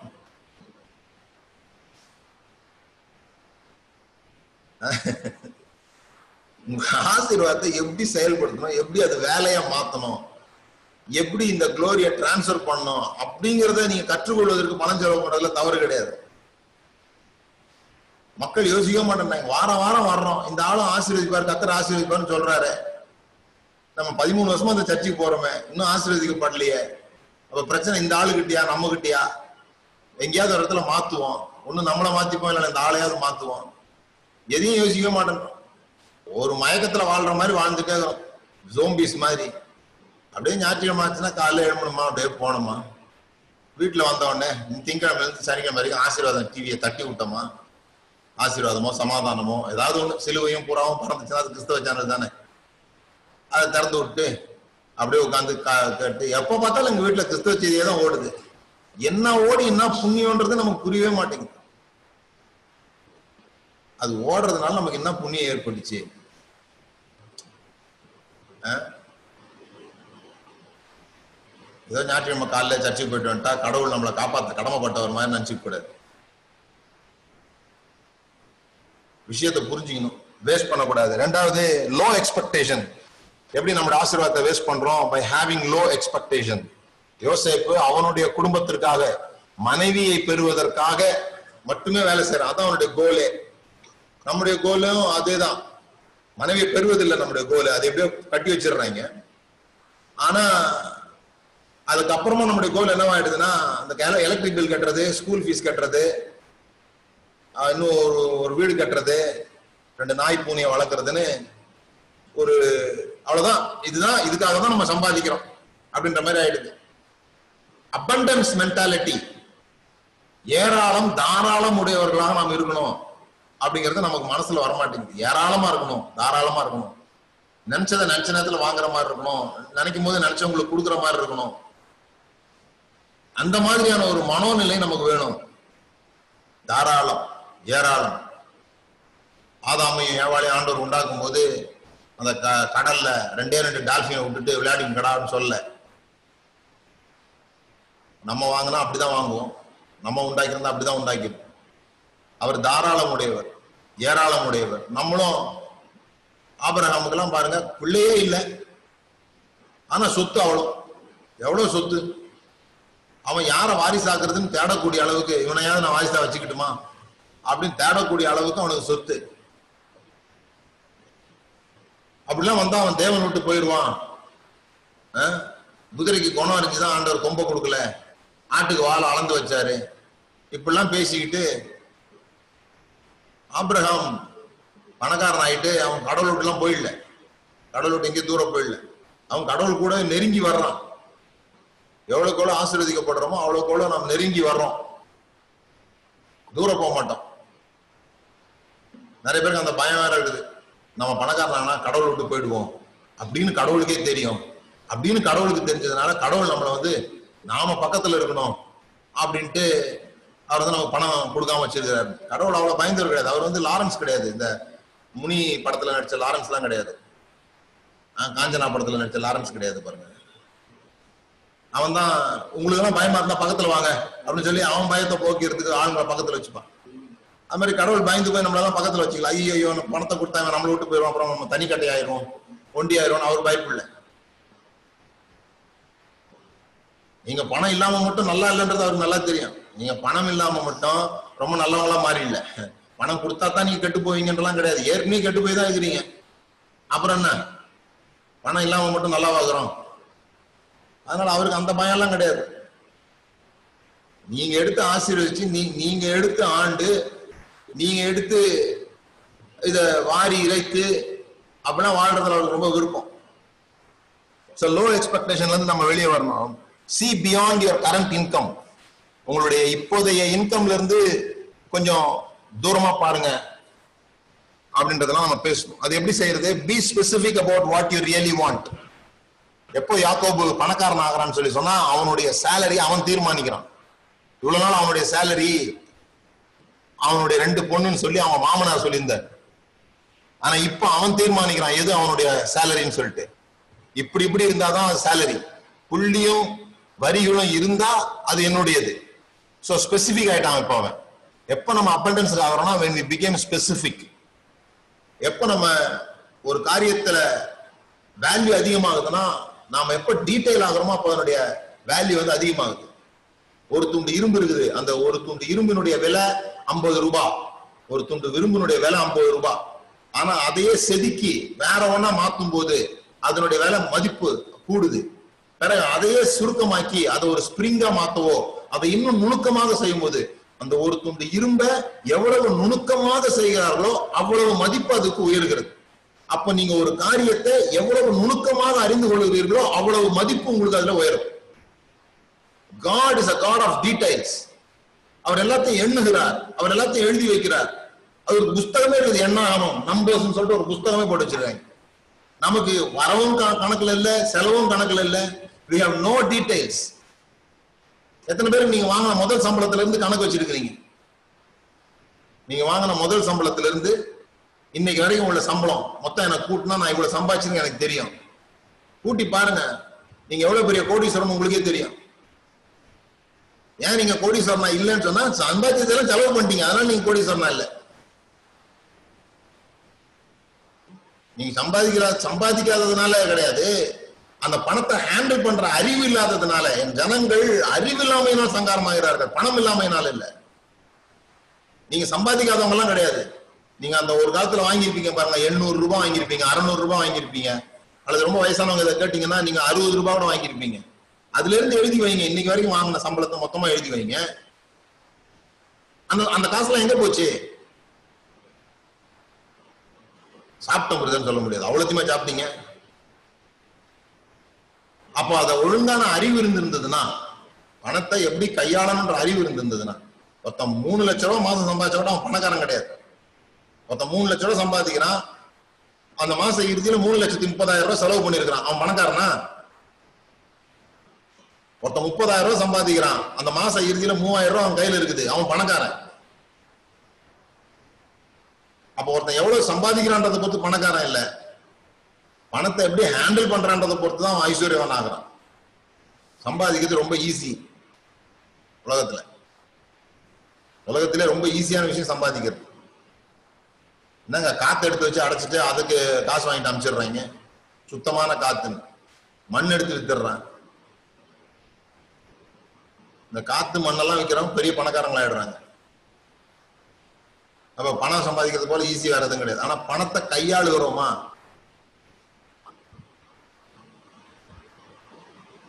இன்னைக்கு நம்ம ஏழைன்னு சொல்லி யாராவது ஒருத்தர் வந்து நமக்கு ஒரு கோடி ரூபாய் கொடுத்துட்டு போயிட்டாருன்னா ஆறு மாசம் கழிச்சு வந்து பார்த்தாருன்னா நம்ம மறுபடியும் நம்ம நிலைமை இப்படி தான் இருக்கும். இதே மாதிரி தான் இருக்கும். ஏன்னா நம்ம கை பணத்தை கையாள தெரியல. ஸ்பெசிஃபிக்கா இருக்க தெரியல. டீட்டெயில்ஸ் தெரியல. நீங்க எந்த காரியத்தை எடுத்தாலும் எந்த வேலை செய்தாலும் அதனுடைய டீட்டெயிலை கற்றுக்கொள்ள ஆரம்பிங்க. Details God is a God of details எவ்வளவுக்கு எவ்வளவு நீங்கள் உங்கள் துறையில நுணுக்கமானவர்களாய் மாறுகிறீர்களோ அவ்வளவுக்கு அவ்வளவு உங்கள் துறை உங்களை மதிக்க ஆரம்பிக்கும். அதில் நீங்கள் எவ்வளவு எவ்வளவு தேர்ச்சி பெறுகிறீர்களோ அதனுடைய அதனுடைய நுணுக்கங்கள் அதுதான் தேர்ச்சின்னு சொல்றோம். யார் ஒருத்தருக்கு அந்த காரியம் நுணுக்கமா தெரியும்? நான் அடிக்கடி அநேகருக்கு சொல்ற கதை இதுதான். என்ன ரொம்ப கவர்ந்த கதை இதுதான். ஒருத்தர் கார் வழியில ரிப்பேர் ஆகி நின்றோம் ஒரு பெரிய பணக்காரருடைய கார் நின்றோம் நிறைய பேர் வந்து பார்ப்பாங்க அதுல அவங்களுக்கு கண்டுபிடிக்க முடியாது. அந்த பக்கம் போறவங்களாம் நின்று நின்று பார்ப்பாங்க. அவங்களுக்கு தெரியவே தெரியாது. அந்த நேரத்தில் ஒருத்தர் வருவாரு. ஒரு பையன் வருவான். சின்ன பையன் ஒருத்தன் வருவான். ஒரு இருபது இருபத்தெட்டு வயசு பையன். அவன் வந்துட்டு என்ன சார் ப்ராப்ளம்னு என்னன்னு கண்டுபிடிக்க முடியலங்க. அந்த காரை ஸ்டார்ட் பண்ணி ஆகணும். அப்படின்னு நான் ஸ்டார்ட் பண்ணி தரேன். எனக்கு நீங்க ஆனா காசு தரணும். அதுக்கு என்னப்பா நீ ஸ்டார்ட் பண்ணி கொடுத்தீங்கன்னா உனக்கு நான் கூலி கொடுத்துட்றேன். அது ஒன்றும் பிரச்சனை இல்லைன்னு அவன் ஒரு சுத்தி எடுத்துட்டு வந்து ரொம்ப நேரம் அப்படி பார்த்துட்டு டக்குன்னு ஒரு இடத்துல அந்த சுத்தியால தட்டிட்டு ஸ்டார்ட் பண்ணுங்க. அப்படின்னு வண்டி ஸ்டார்ட் ஆயிடும். ஸ்டார்ட் ஆனா அவருக்கு ரொம்ப சந்தோஷம். அவர் சொல்லுவார் தம்பி எவ்வளோப்பா காசு வேணும்ட்டு ஒரு பத்தாயிரம் ரூபா கொடுங்க அப்படின்னு கேட்பான். அவருக்கு அதிர்ச்சி ஆயிடும். என்னப்பா ஒரு சுத்தி எடுத்து தட்டினேன். ரெண்டு நிமிஷம் கூட ஆகலை. ஒரு சுத்தி எடுத்து தட்டினேன். அதுக்கு பத்தாயிரமா? அப்படின்னு பில்லு கொடு அப்படின்னு கேட்பாரு அவனே அந்த பில்ல எழுதுவான். சுத்தியால் தட்டியது ஒரு ரூபாய். எங்கு தட்ட வேண்டும் என்று தெரிந்தது? தொள்ளாயிரத்தி தொண்ணூத்தி ஒன்பதாயிரத்தி தொள்ளாயிரத்தி தொண்ணூத்தி ஒன்பது ரூபாய் சுத்தியில தட்டுறதுக்கு ஒரு ரூபாய் தாங்க. ஆனா எங்க தட்டணும்னு தெரிஞ்சது பாரு. இத்தனை பேருக்கு தெரியாத ஒரு விஷயம் எனக்கு தெரிஞ்சது பாரு. அதுக்கு தான் பணம். இப்ப புரிஞ்சுக்கிட்டீங்கன்னு நினைப்பேன் பணத்தை எப்படி சம்பாதிக்கிறது? தட்டுறதுக்கெல்லாம் பணம் கிடையாது. எங்க தட்டணும்னு தெரிஞ்சதுக்கு தான் பணம். ஆனா இன்னைக்கு நம்ம செய்யற வேலை அப்படி தெரியுமா? காலைல போய் உட்காந்து தட்டும். எட்டு மணி நேரம் தட்டிட்டு திரும்பி வந்துட வேண்டியதான் அது ஏன் அங்க தட்டுறோம்னு நமக்கு தெரியாது. கம்பெனில வேலை செய்யறவங்களை கேட்டு பாருங்க. ரொம்ப நாளைக்கு முன்னால எனக்கு தெரிஞ்ச ஒருத்தர் அந்த பெங்களூர்ல இப்ப இருக்குதா இல்லையா அந்த கம்பெனி ஹெச்எம்டி வாட்ச் கம்பெனி ஒன்று இருந்துச்சு. அவர் வந்து வந்திருக்கும் போது கேட்டேன் நான் உங்களுக்கு என்ன வேலை? அப்படின்னா காலையில போய் உட்காந்து அந்த பெல்ட்ல வரும். அதை எடுத்து அடுத்த அடுத்த பெல்ட்டுக்கு மாத்தணும். மாத்தணும். இருபத்தாறு வருஷமா அந்த வேலை செய்யறாரு தூங்கும்போது கூட இப்படி செய்வார் போல. பழக்கத்தில். அதுக்கு அறிவு தேவையில்லை எதுவுமே தேவையில்லை. போய் உட்கார வேண்டியது அந்த பெல்ட்ல கை படாம அந்த க- கை மாட்டிக்காம பாத்துக்கணும். தூக்கி தூக்கி வைக்கணும். இவ்வளவுதான் வேலை. நமக்கு சில சமயம் அதை நினைச்சா சிரிப்பு வருது இல்ல? நீங்க யோசித்து பாருங்களேன் என்ன வேலை செய்றீங்கன்னா. அதே தான் கொஞ்சம் வேற மாதிரி இருக்கும் அவ்வளவுதான். எதுவும் புதுசா இல்லை. ஏன்னா நம்ம கற்றுக்கொள்கிறதுல ஆர்வம் கொடுக்கறது இல்லை லேர்னிங் தான் அந்த பணக்காரராங்களாக்குது நம்மள. லேர்னிங் பணத்தை தேடி போகிறவங்க தான் ஏழைங்க. பணம் அவங்கள தேடி வந்துச்சுன்னா அவங்க பணக்காரங்க இவ்வளவுதான். எவ்வளவு அமௌண்ட் கிடையாது. அமௌண்ட் வச்சு கிடையாது பணக்காரங்க. ஒருத்தன் தேடி போய் மூச்சு முட்டி ரெண்டு லட்ச ரூபா சம்பாதிக்கிறான். ஒருத்தன் உட்கார்ந்த இடத்துல இருபதாயிரம் ரூபாய் சம்பாதிக்கிறான். அவனை தேடி பணம் வருது. இதுல யார் பணக்காரங்க நினைக்கிறீங்க? அவன் தன்னை மேக்னெட் மாதிரி ஆக்கிக்கிட்டான்.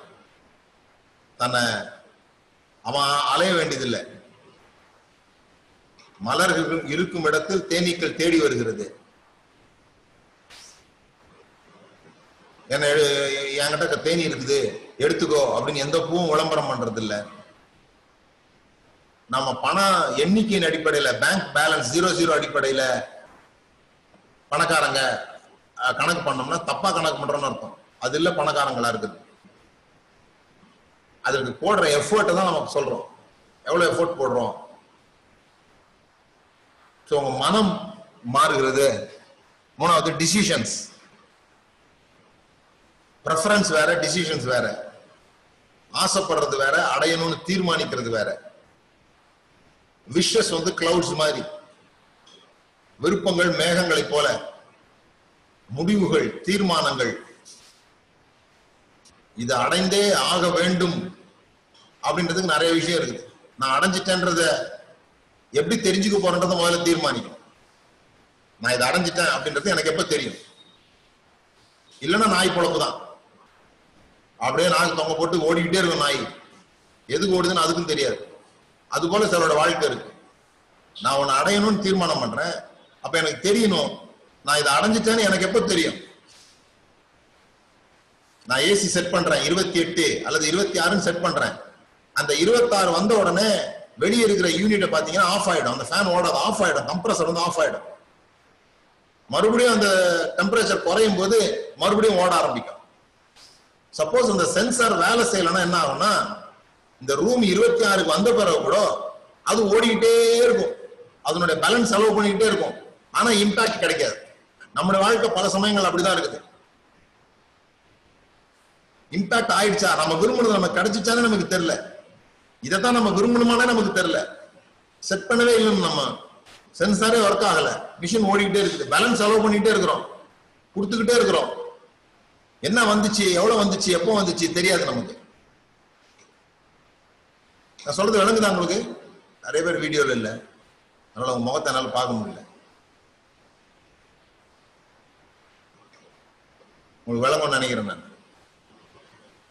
நாலாவது டேக் ஆக்ஷன் அதுதான் இவ்வளவு நேரம் பேசுனேன் நான். பைபிள்ல நீதிமொழிகள் எல்லாம் தூங்குறத பத்தி போட்டிருக்கு. தூங்குறதுன்னா படுத்து தூங்குறது இல்லை தூங்குறது ரொம்ப ரொம்ப முக்கியமான விஷயம். தூங்குறது ஒரு ஆளு ஏழு மணி நேரம் எட்டு மணி நேரம் தூங்குறதுன்றது ரொம்ப ரொம்ப நல்ல விஷயம். அது சோம்பேறி கிடையாது. நல்லா தூங்குங்க. நல்லா தூங்கணும். ஆரோக்கியத்தினுடைய முக்கியமான தூண்கள்ல ஒண்ணு தூங்குறது. ஆனா எழுமுன பிறகு தூங்குறீங்க பாத்தீங்களா?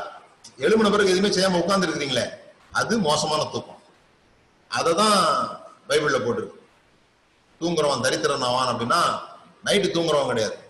நைட் தூங்கணும் நல்லா தூங்கணும். ஆனா எழுந்த பிறகு தூங்கிட்டு உட்காந்துருப்பீங்க பாருங்க என்ன செய்யறதுன்னு தெரியாம இன் ஆக்ஷன் பாசிவ் பாசிவ்னஸ் எழும்புறதுக்கு ஒரு காரணமே இல்லாம எழும்புறோமே. எழும்பின பிறகு இன்னைக்கு என்ன செய்ய போறோம் நமக்கு தெரியாம உட்காந்துங்கிறோம்ல அது இன்ஆக்ஷன் அதுதான் தரித்திரத்தை கொண்டு வரும். தூங்குறது இல்ல நல்லா தூங்கணும். இரவுல நல்லா தூங்கணும். அது ஒரு ஆசீர்வாதம். தேவன் தமிழ் பிரியமானவர்களுக்கு சுகமான நித்திரையை ஆஹ், கொடுக்கிறார். அதனால நித்திரை வந்து தவறு கிடையாது. தூங்காம இருக்கிறது சில பேர் சில பேர் நைட்லாம் தூங்குறது இல்லை கவலையில பதட்டத்துல தூங்குறது இல்ல அதெல்லாம் நல்ல ஆசீர்வாதம் கிடையாது.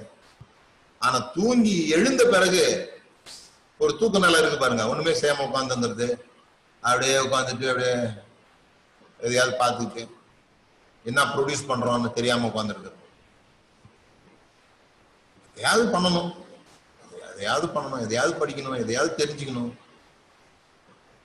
நைட்டு தூங்குறதுக்கு முன்னால யோசித்து பார்த்தோம்னா இன்னைக்கு என்ன கத்துக்கிட்டு இருக்கிறோம் அப்படின்றது நமக்கு தெரியும். இன்னைக்கு புதுசா என்ன கத்துக்கிட்டோம்? இன்னைக்கு புதுசா என்ன கத்துக்கிட்டோம்? சும்மா இந்தியாவினுடைய பரப்பளவு இந்தியாவினுடைய ஆஹ், ஜனத்தொகை இந்த ஸ்டேட்டினுடைய ஜனத்தொகை எதையாவது ஒண்ணு புதுசா அன்னைக்கு தெரிஞ்சிருக்கணும். கேட்டா சொல்ல தரணும் எனக்கு இவ்வளவு நாள் இது தெரியாது இன்னைக்கு தான் இதை நான் தெரிஞ்சுக்கிட்டேன். அது இன்னைக்கு கொரோனா கேஸ் எவ்வளவுன்னு தெரிஞ்சுக்கிறது இல்லை. அது புதுசு புதுசா இருக்குது. அதை நம்ம தெரிஞ்சுக்க வேண்டிய அவசியம் இல்லை. இன்னைக்கு என்ன புதுசா தெரிஞ்சுக்கிட்டீங்க? இன்னைக்கு உச்சம் புதிய உச்சத்தை தெரிந்து கொண்டேன். அது அது இல்ல. புதுசா என்ன கத்துக்கிட்டோம்? வாழ்க்கைக்கு பிரயோஜனப்படுற மாதிரி. ரொம்ப முக்கியம். ஸோ ரிஸ்க் இருக்குமா? ரிஸ்க் இருக்கும். ஈசாக்கு ஆசீர்வதிக்கப்பட்டவன். ஆனா அவன் தோண துறவுல தண்ணி வந்தது. தண்ணி வந்ததுனாலே பிரச்சனை இல்லாம இல்ல. உடனே பிரச்சனை பண்ண வந்தாங்க.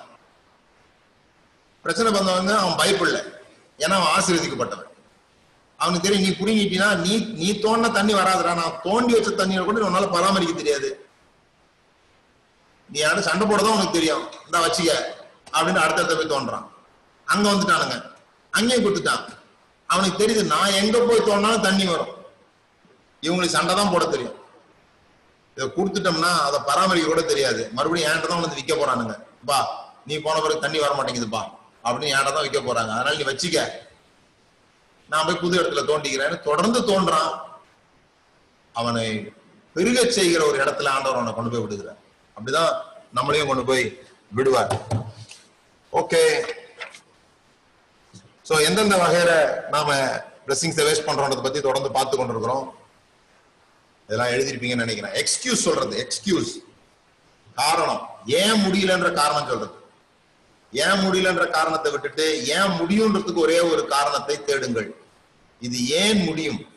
என்னை பலப்படுத்துகிற கிறிஸ்துவினாலே. சில பேர் என்ன என்ன செய்யறதுன்னு தெரியலங்கிறாங்க. சில பேர் என்ன செய்யறதுன்னு தெரியல. சோ இதெல்லாம் நீங்க யோசித்துக்கோங்க. எல்லாவற்றையும் செய்ய எனக்கு பலன் உண்டு என்பது உங்க மைண்ட்ல செட்டில் ஆகட்டும்.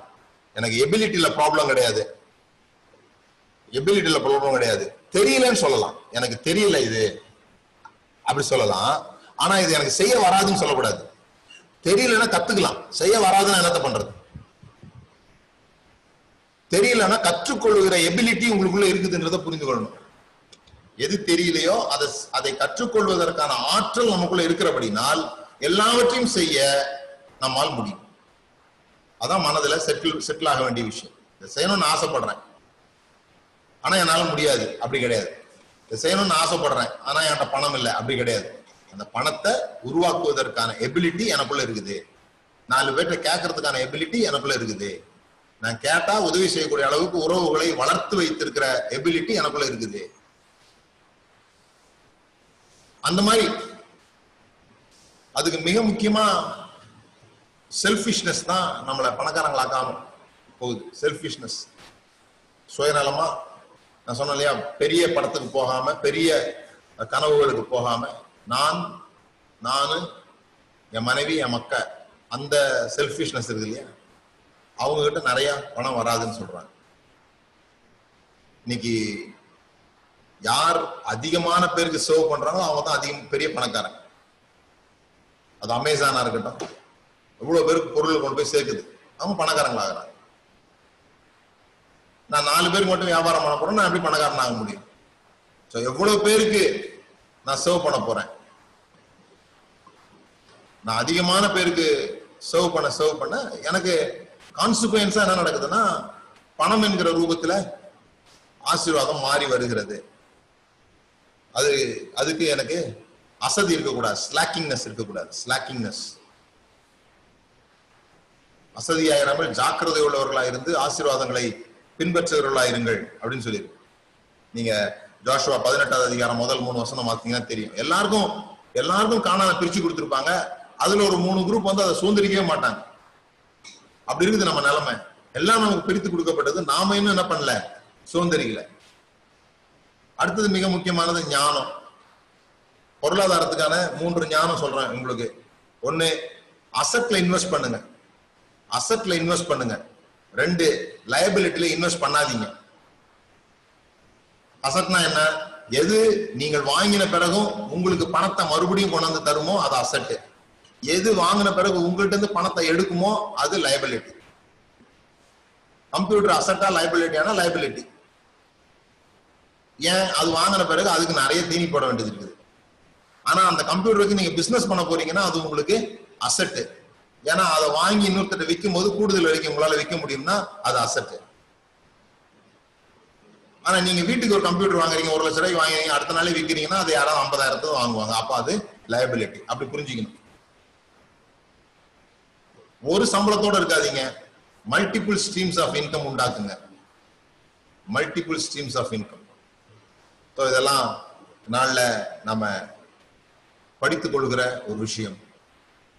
கிறிஸ்தவத்துல அல்லது பொதுவாக நம்ம மக்கள் மத்தியில் இருக்கிற மிகப்பெரிய விஷயம் மிகப்பெரிய தோல்வி என்னன்னா நமக்கு யாருக்கும் மென்டாஸ் இருக்கிறது இல்லை கோச் இருக்கிறது இல்ல நமக்கு மேல நம்மளை கேள்வி கேட்கிறவர்கள் நம்ம நியமிக்கிறது இல்ல யாரும் நம்மளை கேட்கக்கூடாது. அதான் நம்மளோட எண்ணமே தவிர நம்மளை கேள்வி கேட்கறவங்க தான் மென்டாஸ். சச்சின்லாம் உங்களுக்கு தெரியும் கிரிக்கெட்ல பிரபல்யமானவர். நூறு நூறு அடிச்சிருக்கிறார். நூறு நூறு அடிச்சிருக்கிறாராம். கிரிக்கெட் விளையாடுறது அவருக்கு கோச் இருந்திருக்கிறாங்க பாருங்க. அதான் எனக்கு பெரிய ஆச்சரியம். அவருக்கு கோச் அந்த கோச் நூறு அடிச்சிருப்பாருன்னா ஒரு நூறு கூட அடிக்கல போல இருந்து அவர். அவர் இந்திய டீம்ல விளையாண்டாரான்னு தெரியல. ஆனா அவர் இவர் கோச்சா வச்சிருக்கிறார். ஏன்னா கோச்ன்றவர் கற்றுக் கொடுக்கிறவரா இருக்க வேண்டிய அவசியம் இல்லை. கேள்வி கேட்கிறவராக செய்ய வைக்கிறவராக இருக்கணும். அத்தாரிட்டி உள்ளவரா இருக்கணும். உங்க தலையை கொண்டு போய் யாரு கீழேயாவது கொடுக்கணும் ஏ, நீ கேள்வி கேளுப்பா என்ன? காலைல எழுமணும்னு கேளு. நான் இதை நான் இதை நான் தான் தீர்மானம் பண்றேன். ஆனா இதை நான் செஞ்சிட்டேனா? அப்படின்னு என்னை கேட்கக்கூடிய ஒரு வாய்ப்பு அதை கேட்கறதுக்கு உங்களுக்கு நான் இவ்வளவு மாசமான இவ்வளவு தந்துடுறேன். எனக்கு ஒரு உதவி செய்யுங்க.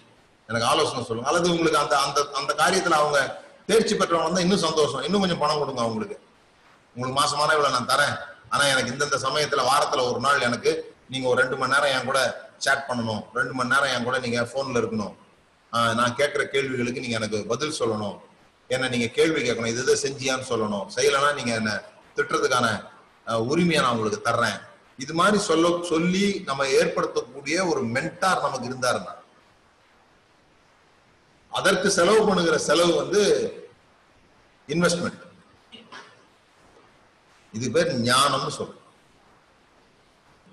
எண்ணத்தை சம்பாதித்தாலும் ஞானத்தை சம்பாதி. எப்படி அதை சம்பாதிக்கிறது? ஞானம் உடையவர்கிட்ட தான் அது வரும். யாரும் உங்களுக்கு இலவசமா எதுவும் செய்யணும்னு நினைக்காதீங்க. அது ஒன்று ரெண்டு வாரம் தான் செய்வாங்க. பிறகு செய்ய மாட்டாங்க. தேடுங்க. உங்களுக்கு உங்க தொழிலுக்கு ஏத்த மாதிரியான நாட்களை தேடுங்க. உதவியே செய்ய முடியாதவங்கள்ட்ட குறை பேசி என்ன ஆக போகுது? அதனால தான் உங்க குடும்ப பிரச்சனையை உங்களுக்கும் மனைவிக்கும் பிரச்சனைனா அது உங்க கம்பெனில பக்கத்து சீட்ல இருக்கிற சொல்ல வேண்டியது இல்லை ஏன்னா அவரும் அவர் மனைவிக்குமே பிரச்சனை. அவரே அதை தீர்த்துக்க முடியல. பாவம் அவர்கிட்ட போய் சொல்லி என்ன பண்றது? ரெண்டு பேரும் பேசிக்கலாம். ஆஹ் இப்படி பாரு இப்படி பாரு வீட்டு வீடு வாசப்படி ஓம் பொண்டாட்டி பிடிச்சரா ஏன் பொண்டாட்டி பிடிச்சரா இப்படியே பேசிக்கலாம். அதை ஒரு நல்ல சைக்காட்டிக்கிட்ட போயோ ஒரு கவுன்சிலர்கிட்ட போயோ அல்லது நீங்க கிறிஸ்தவத்தை நம்புறவங்களா இருந்தா கிறிஸ்தவ கவுன்சிலர்கிட்ட போயோ பாஸ்டர்கிட்ட போகணும்னு சொல்லல. ஏன்னா அவர் வீட்லயே பிரச்சனை இருக்கும். என்ன? இந்த பிரச்சனைகளை மேற்கொள்ள தெரிந்த ஒருவர். அது குறித்து படிச்சிருக்கிறவங்க. அதுல சில பேருக்கு உதவி செஞ்சு அவங்க அதுல இருந்து விடுதலை ஆயிருக்கிறாங்க. ஒரு கடன் வாங்கி கஷ்டப்படுறவர்கிட்ட போய் எப்படி பணக்காரர் ஆகுதுன்னு கேட்கக்கூடாது இல்லையா? அவரு தெரிஞ்சிருந்தா அவர் ஆயிருப்பாரு. அப்போ சில பேர் அந்த மாதிரி நீங்க தேர்ந்தெடுத்து அவங்களோட கூட ஒரு சில நாட்கள் பேசி பார்த்து அது சரிப்பட்டு வர்றோம்னா வேற ஒரு ஆளை தேடி எந்த ஆள் உங்களுக்கு சரிப்பட்டு வராரோ அவரை காலமெல்லாம் வைத்திருக்கிற மாதிரியான ஒரு உறவை ஏற்படுத்தி அப்படி மென்டாஸ் இருந்தாங்கன்னு சொல்லி சொன்னா நம்ம எந்த வேலை செய்யறோமோ அந்த வேலையில நம்ம சக்சஸ் ஆகும். தொடர்ந்து பேசுவோம். இதை பத்தி நிறைய பேசலாம். நான் இன்னைக்கு கூட நிறைய எழுதிட்டு வந்திருந்தேன். ஆனா இப்ப நம்ம பேச முடியாது. டைம் முடிஞ்சிருச்சு.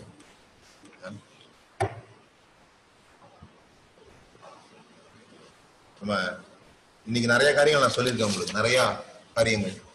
First focusing on energy focusing your energy in wrong things அது ப்ரேயரா இருக்கட்டும் வேறையா இருக்கட்டும். உங்களுடைய கவனத்தை எதன் மேல் செலுத்துகிறீர்கள்? ரெண்டாவது பை ஹேவிங் லோ எக்ஸ்பெக்டேஷன் இப்படிலாம் தான் நம்முடைய ஆசீர்வாதங்களை வீணாக்குறோம். மூணாவது not taking decisions having only wishes ஆசைகள் தான் இருக்குதே தவிர அதை தீர்மானங்களா வைக்காதது. நாலாவது நாட் டேக்கிங் ஆக்ஷன் ஆக்ஷன் எடுக்காதது. எந்த செயலும் செய்யாம பிரச்சனைகளை கண்டு பயந்து விட்டுறது. அல்லது செஞ்ச ஒன்று தோல்வி அடைஞ்ச உடனே விட்டுறது. ஏசைக்கு வந்த உடனே அல்லது சித்தனா வந்த விட்டுறது. ஏசைக்கு சித்தனாலாம் வந்துகிட்டே இருக்கும். ஆனா பெயர் சபா கிடைக்கிற வரைக்கும் நான் விடமாட்டேன்றது தான் நாம ஆக்ஷனுக்கு கொடுக்குற மரியாதை. அடுத்தது எக்ஸ்கியூஸ் சொல்றது. ஏன் எனக்கு இதை செய்ய முடியல? ஏன் என்னால இந்த காரியத்தை அடைய முடியலை என்பதற்கான காரணங்களை சொல்வது. ஏன் அடைய முடியும் என்பதற்கான காரணத்தை கண்டுபிடிக்க வேண்டுமே தவிர ஏன் அடைய முடியவில்லை என்ற காரணத்தை யாரிடமும் சொல்ல வேண்டியதில்லை. செல்ஃபிஷ்னஸ் எபிலிட்டி இல்லைன்ற எண்ணம். எபிலிட்டி எனக்குள்ள அந்த எபிலிட்டி இல்லைன்ற எண்ணம். அதற்கான எபிலிட்டி இல்லாம இருக்கலாம் ஆனா அதை குறித்து கற்றுக்கொள்வதற்கான எபிலிட்டி உங்களுக்கு இருக்குது.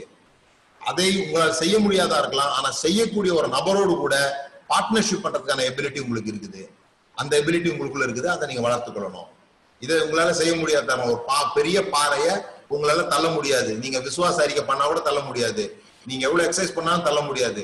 அப்ப என்ன பண்ணணும்? கூட நாலு பேரை சேர்த்து கொள்ளுகிற திறனை வளர்க்க வேண்டும். அந்த எபிலிட்டி உங்களுக்குள்ள இருக்குது. அப்ப அந்த எபிலிட்டி யூஸ் பண்ணுங்க. அல்லது உங்களுக்கு பணம் சம்பாதிக்கிற திறன் நிறைய இருக்குது. பணத்தை சம்பாதிச்சு நாலு பேர் கூலி கொடுத்து அந்த கல்லை திரட்டுறதுக்கான எபிலிட்டி உங்களுக்குள்ள இருக்குது. எந்த எபிலிட்டி உங்களுக்குள்ள இருக்குது அதை வைத்து இல்லாதவைகளை நீங்க என்ன பண்ணிக்க முடியும்? செய்து கொள்ள முடியும். சோம்பேறித்தனம் ஸ்லாக்கிங்னஸ் அசதியா இருக்கிறது அசதியா இருக்கிறது இறுதியாக ஞானம் இல்லாமல் இருக்கிறது. பையிங் லயபிலிட்டிஸ் பெரிய பெரிய காரியங்களை வாங்கி பிறகு அதற்காக நாம் செலவு பண்ணி கொண்டிருப்பது. நல்லவன் தன் பிள்ளைகளின் பிள்ளைகளுக்காக சொத்துக்களை சேர்க்கிறான். நல்லவன் தன் பிள்ளைகளின் பிள்ளைகளுக்கு சொத்துக்களை சேர்க்கிறான். அப்ப நீங்க ஒவ்வொரு பொருள் வாங்கும் போது நினைக்கணும். இந்த பொருள் என்னுடைய பேர பிள்ளைங்களுக்கு போய் சேருமான்னு நினைக்கணும். அவ்வளவு ஓதுள்ள பொருள் வாங்கணும். லைபிலிட்டிஸே இல்லாம இருக்க முடியாது. டிவி இல்லாமலோ கம்ப்யூட்டர் இல்லாமலோ இந்த உலகத்துல நம்ம வாழவே முடியாது இப்போ. இப்ப இருக்கிற சூழ்நிலை. ஒரு மொபைல் இல்லாமலோ நம்ம வாழவே முடியாது. ஆனா அதை எவ்வளவு கம்மி பண்ண முடியுமோ எவ்வளவு குறைவானதாக வாங்கிக் கொள்ள முடியுமோ எவ்வளவு அவசியத்துக்கு ஏற்றது மாதிரி வாங்கிக் கொள்ள முடியுமோ அப்படி வாங்கிக்கொள்ளும் எது வரைக்கும்? நீங்க லக்ஸூரி அடையிற வரைக்கும். நீங்க வனாந்திரத்துல இருக்கும்போது காடை சாப்பிட நினைச்சீங்கன்னா வயித்தால தான் போகும். வனாந்திரத்துல இருக்கும்போது அன்னன்னைக்குள்ள மண்ணாவை சாப்பிட்டு கானானுக்கு போன பிறகு பிரச்சனை கிடையாது. நீங்க சம்பாதித்த பணத்தை வச்சு மொபைல் வாங்குனீங்கன்னா தவறு. நீங்க ஒரு தோட்டம் வச்சிருக்கிறீங்க. அந்த தோட்டத்துல தேங்காய் தேங்காய் உங்களுக்கு சம்பாதிச்சு கொடுத்தது. அதுல மொபைல் வாங்குனீங்கன்னா ரைட்டு. புரிஞ்சுக்கிட்டவங்க புத்திசாலி. நீங்க ஒரு முறை சம்பாதிச்சது ஒவ்வொரு முறையும் உங்களுக்கு காசு தரணும். அப்படிப்பட்ட சம்பாத்தியத்தை யோசிங்கன்னு சொல்றேன். ஒவ்வொரு நாளும் போய் சம்பாதிக்கிறது தவறுங்க. நான் மூணு மாசம் எடுத்துக்கிறேன் ஒரு புக் எழுதுறதுக்கு. அந்த மூணு மாசம் எனக்கு வருமானம் கூட இல்லாம இருக்கலாம். நான் வெளியே கூட போகாம இருக்கலாம். மூணு மாசம் உட்காந்து நான் எழுதுறேன். அப்புறம் அந்த புக்கை வெளியிடுறோம். நான் தூங்கும் போது எனக்காக யாரும் அந்த புக்கை வித்துட்டு இருக்கிறாங்க அதுக்கப்புறமா அதுக்காக நான் செலவு பண்ணவே இல்லை. ஒவ்வொரு முறையும் அது எனக்கு காசு கொடுத்துக்கிட்டே இருக்குது. விளங்கும் நினைக்கிறேன் உங்களுக்கு. எப்படி எப்படி யோசிக்கணும்ன்றது. இந்த ஒரு பிரசங்கம் கேட்கறதுக்கு நீங்க எத்தனையோ ஆயிரம் ரூபாய் செலவு பண்ணிருக்கணும். கிறிஸ்தவங்களா இருக்கிறதுனால ஆண்டவருடைய இறக்கம் உங்க மேல இருக்குது பாருங்க ஞாயிற்றுக்கிழமை உங்களுக்கு கிடைக்குது இந்த செய்தி. அஹ்? இதுதான் பெரிய பெரிய இதுல போட்டு செமினார் போட்டு நடத்திட்டு இருக்கிறாங்க. அதுல கூட இவ்வளவு சொல்ல மாட்டாங்க. சும்மா லைட்டா சொல்லுவாங்க. நான் ஓவர்லோட் பண்றேன் இப்ப நம்ம எல்லாம் ஜோம் பண்ணுவோம்.